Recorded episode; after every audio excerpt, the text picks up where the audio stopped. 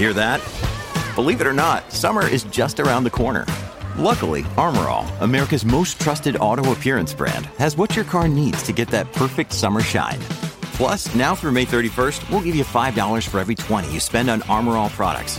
That means car wash pods, protectant, tire shine, you name it. Find out how to get your $5 rebate at armorall.com. Armor All, less work, more clean. Terms apply.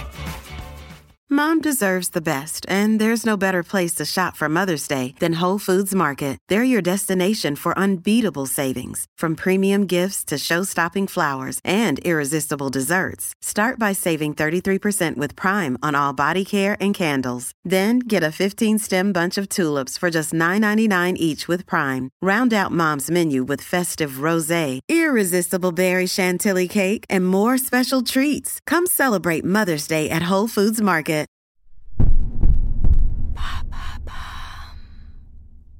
What is premium mediocre? The illusion of luxury.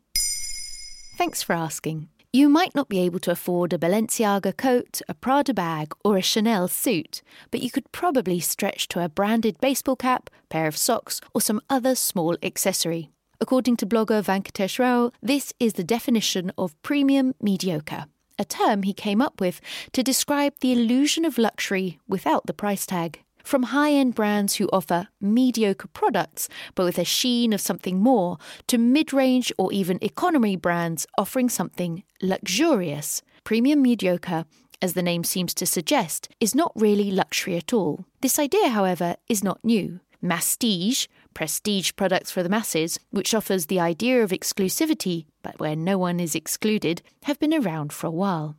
Is premium mediocre just for fashion?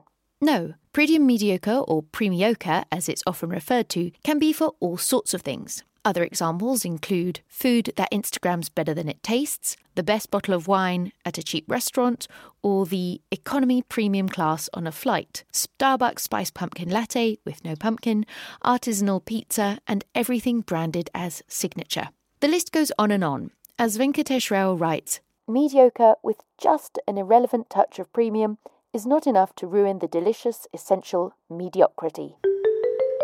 What is the problem with premioca? At its heart, there seems to be something disingenuous about it, as if we're being fooled by these brands to spend money on something that's just not worth much as it is mediocre. But implicitly within the concept, there is a feeling that people who do spend their money on this type of product are themselves foolish for falling for it in the first place, that those people who aspire to high fashion but cannot afford it are themselves mediocre. As a result, it divides opinion, with some saying premium mediocre, particularly in fashion, is ridiculous, while others sticking up for it.